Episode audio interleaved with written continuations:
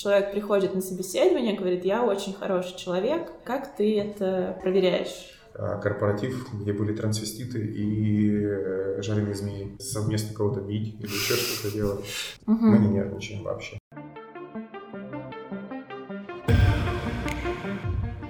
Всем привет! Это новый выпуск подкаста «Русбейс Янг. Никогда не рано». И я его ведущая Даша Кушнир. В каждом выпуске к нам приходят два гостя – начинающие и состоявшиеся предприниматели из одной сферы. С ними мы говорим о том, как разные поколения смотрят на бизнес, на рынок, какие есть преимущества у самых молодых, а какие у самых опытных. Также мы обсуждаем, почему запустить свое дело можно в любом возрасте. Так ли это? Вопросы задаю не только я, но и герой. Сегодня с нами Константин Кузьминых. Привет.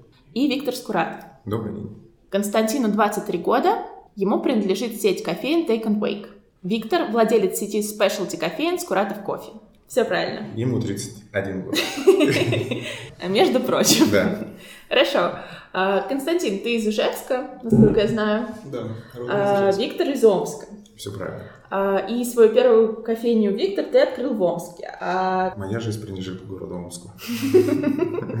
Виктор, а вот почему ты, ну, ты не думал переезжать, э, чтобы открывать кофейню? Или а. почему именно в Омске? Ну, мне показалась очень прикольная идея делать кофейни из Омска и вообще, собственно, делать так, чтобы бизнес вести весь из Омска, потому что где находится головной офис, на самом деле, не так уж и важно. Mm-hmm. Вот у нас может быть даже в Омске не быть кофеем, но мы можем вести бизнес по, всем, по всей стране. То есть сейчас э, таких с этим проблем нет. Вот. А Омск мне очень просто нравится. Mm-hmm. Отличный город. Ну там дорогие перелеты, наверное, нет? Ну да, дорогие перелеты, можно никуда не летать. Хорошо. Довольно много времени проводишь в Москве, снимаешь ну, здесь квартиру. Да. Э, не думал перебраться на постоянку? На самом деле нет, не думал перебраться.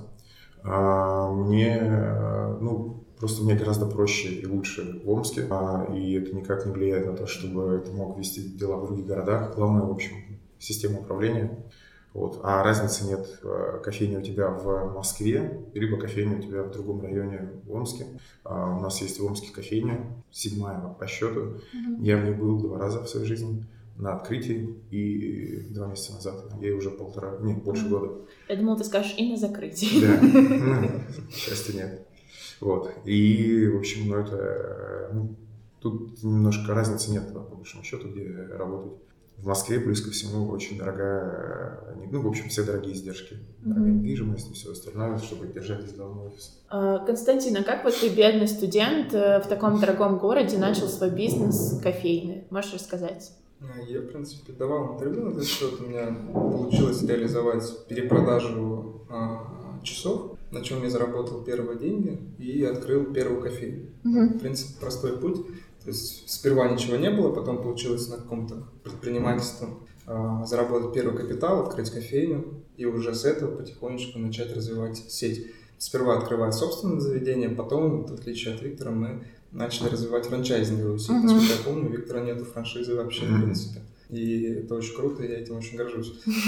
Что Скуратов такой крупный, а не имеет франшизы. Mm-hmm. Вот. А мы за счет франчайзинга, в принципе, стали такими крупными, какими нас считают, mm-hmm. состоящие из 57 заведений. Ну, вот, например, у меня нет опыта дистанционного ведения бизнеса с точки зрения иметь свою кофейню в другом городе.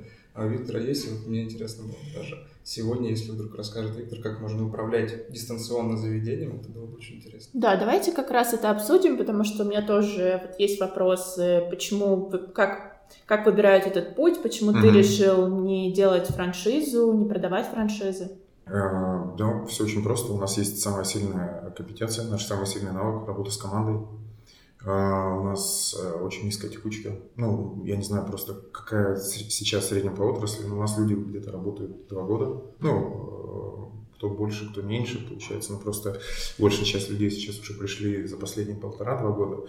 Как бы мы держим уровень текучки персонала, не люблю это слово текучка, но, в общем, уровень этот держим на очень низком уровне. Ну, у нас среди больших сетей, а, ну, скажем так, у нас нет э, недостаточно, то есть у нас на персонал не списывается недостаточно по инвентаризации. Uh-huh. Выяснилось, что в ритейле есть только одна сеть, которая этим занимается, которая, в смысле, не списывает uh-huh. с персонала и зарплаты, это вкусвилл.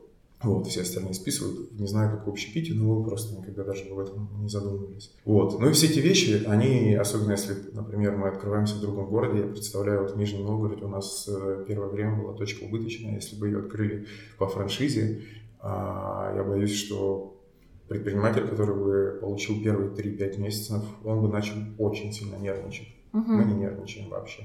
То есть имеется в виду, что мы, мы нервничаем, если плохая команда. То есть не если команда плохая. Мы видим, если точка, например, проблемная, мы выезжаем туда, общаемся с командой или смотрим сервис и понимаем, что даже если нет выручек, но команда крутая, мы точно знаем, что через 3, 5, 6 месяцев там будет прибыль. У нас так и получилось. То есть, а, или, например, есть точка прибыльная, но при этом у него выручка вот так скачет. Мы приезжаем, видим, что команда плохая, ну, просто в целом а, что-то где-то были ошибки в наборе, мы знаем точно, скоро там будет убыток. Ну, то есть это самый главный показатель, за которым мы следим. И я представляю, какие были бы проблемы с владельцем франшизы, который выбрал не то место. Берем оборудование дорогое, а, берем машины Синеса, то есть и они одна стоит больше миллиона. Ну, то есть э, вторые в России по количеству этих машин после кофемании. А, Константин, а теперь ты расскажи, пожалуйста, свой формат развития, почему ты решил сделать франшизу и как вот ты справляешься с какими-то минусами этого? А, у меня не было бюджета для того, чтобы и одна точка, наверное, наша способна зарабатывать прибыли меньше, чем у Виктора, по причине того, что количество квадратов меньше, емкость меньше, возможность обслужить гостей меньше и ценовая политика ниже. И наши точки зарабатывали там от 80 до 200 тысяч рублей в месяц чистой прибыли. Опять же, в отличие от Виктора, мы работаем в большей степени на рынке to go, uh-huh. и развивались мы на тот момент в большей степени в формате to go. А это значит большое количество точек, которые занимают большое количество районов Москвы, для того, чтобы в каждом районе Москвы гость мог понимать, что он идет именно через take and wake, идет на работу, домой, на учебу и так далее. Поэтому мы понимали, что нам нужно быстро расти, занимать этот сегмент, а, чтобы не успел это сделать кто-то другой. Поэтому мы пришли к франшизе. Хотя можно было взять инвестиции, о чем я только не так давно понял, что мы могли на инвестиционные деньги открываться, потому что действительно проблема с франшизой, вот все опасения, которые озвучил Виктор, вот они ровным счетом такие и есть. Uh-huh. К сожалению, а, здесь в силу того, что рынок франчайзинга в России очень активно развивается, а люди уже к франшизам относятся не к тому, что они могут прийти их прособеседуют, ментальность не русского человека, что его еще и будут собеседовать на то, чтобы он вложил деньги. И поэтому отношение, что человек платит, мы не экономим на качестве, мы не экономим на команде, мы стараемся максимально команду мотивировать, максимально а, развивать навыки, взращивать старших баристов, взращивать из бариста управленцев, менеджеров, которые уже в офисе там работать начинают и так далее.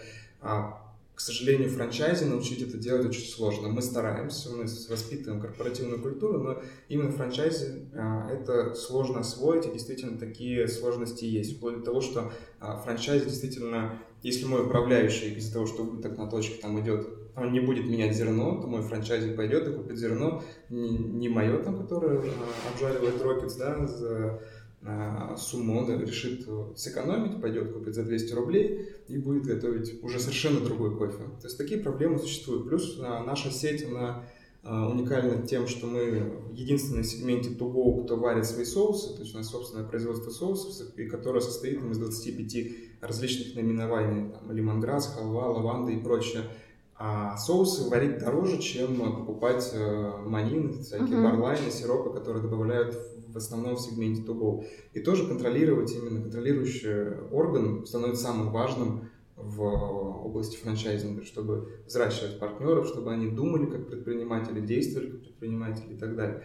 Но зато у нас 57, зато у нас есть преимущество перед э, поставщиками. У нас свой собственный распределительный центр, и за счет этого мы получаем привилегии перед арендодателями, можем снижать арендные ставки, мы интересны гостю но при этом у нас э, сложности репутационные, то что не, не все точки столь хороши, как могут быть у Виктора, опять же. Угу. И уровень, наверное, стабильности в управлении и возможности принять решение сегодня что-то изменить и завтра это реально изменить во всей сети Виктора, у него больше возможностей, да, чем конечно. возможностей у меня. Угу. Вот наша разница. Да, а вот, э, например, ты узнаешь, что в одной из точек, э, которой владеет франчайзи, используют не твой кофе, не знаю, там покупают сиропы в Ашане и так далее. Э, какие у тебя возможности для давления, что ты можешь сделать и что ты делаешь? Фактически у нас э, сеть, мы так развиваем ее, что мы хотим быть лояльными к партнерам. То есть мы хотим дружить и развиваться вместе как предприниматели. Поэтому мы всегда сперва общаемся. И такой случай буквально не так давно был, а, когда мы, отдел контроля качества увидел чужое зерно на точке. А, однако прямого засыпания в бункер мы не увидели, соответственно, мы вызвали, точнее, приехали даже командой к партнеру пообщаться, что случилось, а, действительно он использует другое зерно или нет. А в итоге нам, а, собственно, сообщили, что нет, вы что, конечно, я с вами, все хорошо, никакого чужого зерна и так далее.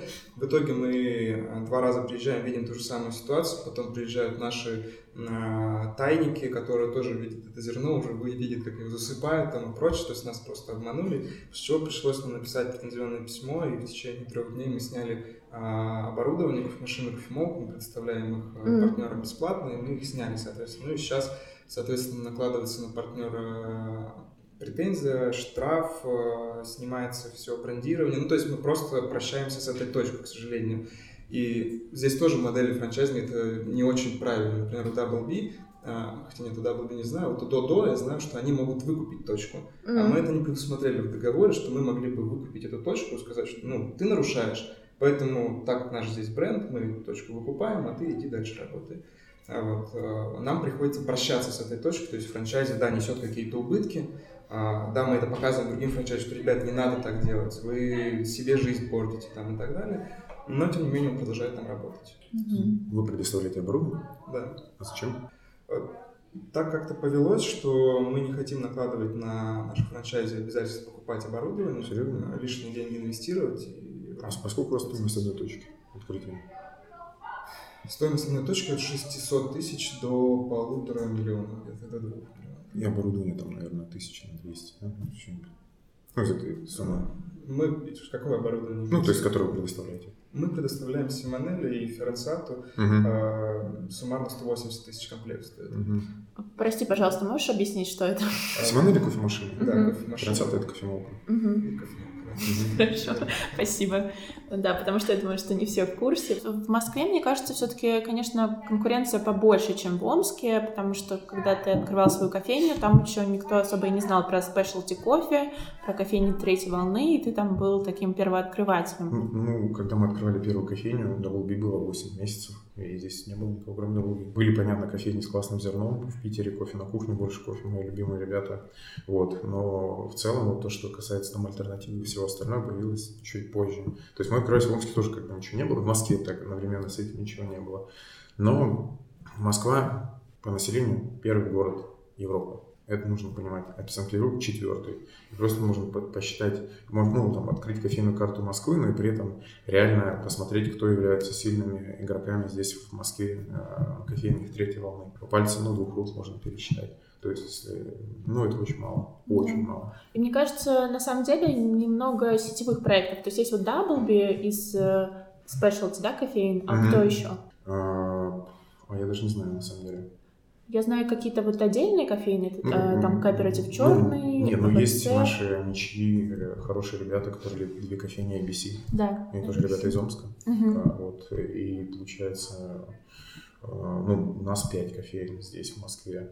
Вот. Я думаю, что это объясняется тем, что а, порог входа очень высокий. Ну, то есть, действительно, чтобы открыть ABC или Скуратов в Москве, нужно в районе 10 миллионов. То есть, это ремонт, это огромное количество затрат, это оборудование. То есть, это другой абсолютно рынок. А, вот. А, и при этом а, очень мало у тех, кто готов... Ну, то есть, очень мало тех, кто среди стартует, а, кто готов терпеть, например, убыток полгода-год. То есть это тоже нужно закладывать, так же как в Додо Пицце. Иногда это прибыль сразу же, иногда можно вернуть за год, но очень часто бывает то, что ты терпишь убыток и пытаешься не то, что этот бизнес имеет иное свойство классное, то, что ты прирастаешь аудиторией постепенно. И ты, соответственно, ты, если за каждый год прирастаешь и делаешь все правильно, уровень сервиса поддерживаешь, то, что у тебя э, персонал не меняется, и все остальное. То есть в кофейном бизнесе мы уже 6, 6 лет у нас работает кофейня первая, практически 6 лет. Да, и там выручка, ну, то есть она росла первые там 3 или 4 года вообще mm-hmm. без каких-либо проблем. Потом она просела только из-за того, что просто перекрыли дорогу, которая соединяла кофейню со всем города, можно сказать. Mm-hmm. То есть, соответственно, людям нужно было пешком добираться. Ну, то есть там мост, а, мост закрыли еще. Такая была история. Вот. А, а так точки продолжают расти. Если, если сервис хороший, то есть в Москве у нас точка растет 4 года подряд на Калашном, которая вот 4 года и скоро будет. Угу. И она не останавливается. То есть просто из-за того, что ну вот она прирастает, она может стартовать с убытка, с маленькой выручки, но вот потихоньку, потихоньку, потихоньку, потихоньку. Угу. Как-то так. Я хотела еще поговорить про то, как отличается потребление кофе в разных городах. Туго он вообще, на мой взгляд, пошел от регионов от э, Яза Шабудина, который открыл там кофе лайк, да, и прочих э, ребят, которые уже активно начали расширять историю кофе туго. Если посмотреть по России, концентрацию именно тугого формата различных кофеин ну, огромный просто. И потребление кофе с каждым годом растет, потому что это, это абсолютная мода сейчас на кофе туго.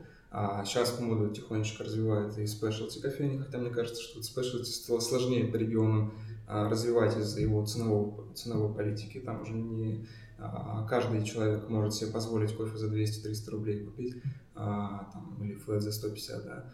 А, поэтому Туго, он как бы легче развивается, быстрее потребляют кофе там люди в большем количестве. Но я думаю, что кофе Туго на некоторой степени очень хороший помощник как раз-таки кофеин specialty класса.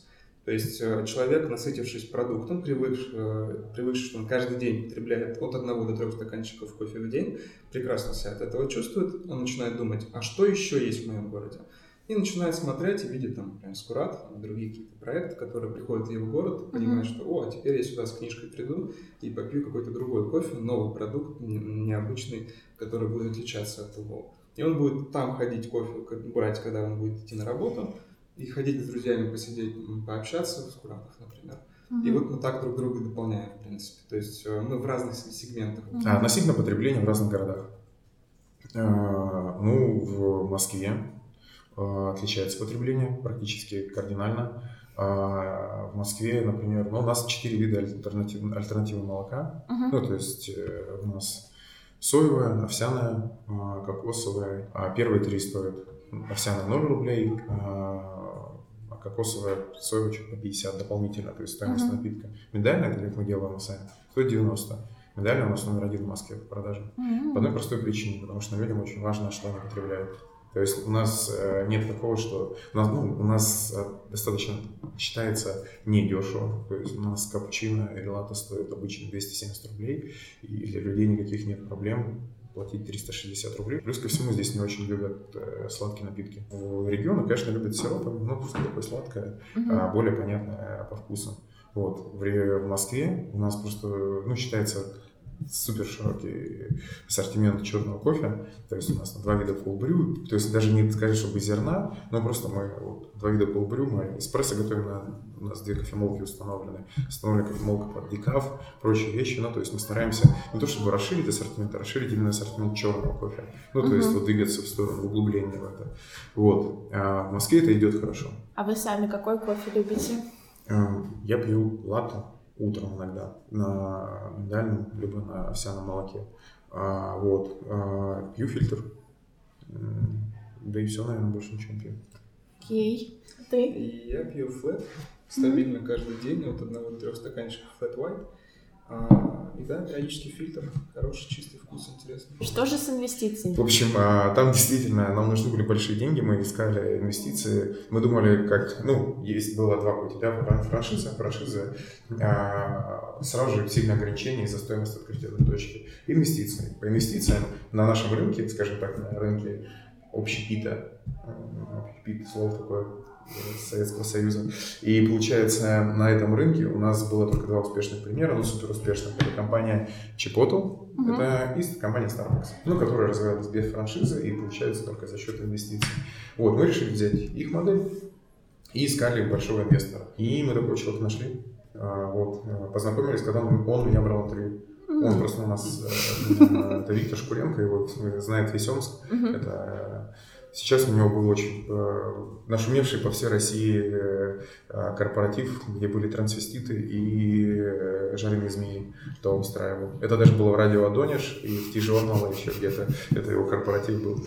В общем, это наш известный... Это ваш инвестор. Это наш инвестор и наш очень известный омский предприниматель, который ну, занимается ритейлом, заработал все с нуля, имеет шикарную репутацию, что для Омска, ну, типа, считается большая редкость. Особенно, что касается и, и жареных змей. Жареных змей, да, ну, то есть не только для Омска, вообще в целом. Мы работаем уже третий год. У нас, когда мы начинали, у нас было 6 кофеин, вот, сейчас у нас 21, мы работаем третий год, и мы ни разу не пожалели, что с Виктором начали работать, и, собственно, он нас многому обучил, и никак, никаких наши договоренности никак не поменялись, учитывая, что у нас были и плохие дни в нашей совместной жизни, и хорошие. Вот аудитория кофеин Coffee to Go, и в частности твоих кофеин, это в основном офисные сотрудники, как мне кажется. А здесь, кстати, тоже очень, очень разноплановая аудитория, и все очень сильно зависит от той локации, которую ты выберешь. То есть, если ты встанешь в бизнес-центре, логично, что там будут только офисные сотрудники, да. там не будет студентов. То могу заметить, что утренняя аудитория берет, естественно, в большей степени классику, а, и она более склонна к тому, чтобы пить там капучино, флет и латте, например, да, дальше уже американо. А, вечерняя аудитория более склонна повышать средний чек существенно за счет того, что вечерняя аудитория берет с удовольствием какой-нибудь круассанчик с собой. А, мальчик, девочки обязательно купит какой-нибудь раф лемонграсс или лавандовый раф, а, потому что это вкусно. Там мать дочки купит имбирно-пряничный латте со взбитыми сливками там, и разноцветными маршмеллоу и так далее. То есть абсолютно разноплановая аудитория, это работа на все абсолютно виды людей, но преимущественно, естественно, у нас а, тоже, я знаю много коллег по туго формату, у многих а, разная концепция. Мы вот немножко консервативные, то есть у нас обслуживание такое более консервативное, более добрый день, что, что желаете, там, давайте помогу с выбором и так далее, а, не, не, не супер молодежно. Поэтому у нас не так много молодежи, а у нас именно тоже где-то 20 плюс, 20-25 плюс аудитория, которая приходит комфортно получить кофе достаточно быстро, при этом где будет адекватное обслуживание, где не будет понебратства, там привет, хай, что, как и вот такого всего. Uh-huh. А, вот, то есть, а, несмотря на то, что тупого. А, пьют кофе и бабушки с дедушками, которые периодически приходят к нам, а, берут обязательно какой-нибудь круассанчик. Мы работаем с очень а, хорошей а, выпечкой в Москве, поэтому у нас всегда с большим удовольствием берут круассаны все абсолютно возраста людей. А, да, вот вопрос про команду. Виктор, ты говорил, что нужно там набирать правильных людей, хороших, э, с которыми у тебя одинаковые взгляды на бизнес, там, на все mm-hmm. такое. Но как вот ты их вычисляешь? То есть человек приходит на собеседование, говорит, я очень хороший человек. А, как ты это проверяешь? А, тяжело сказать. Ну, то есть, э, действительно, это, наверное, если мы говорим про бариста, а, сейчас я набором бариста не занимаюсь. А, у нас три собеседования, это обязательно. И, как правило, три разных человека для того, чтобы и он должен понравиться всем трем.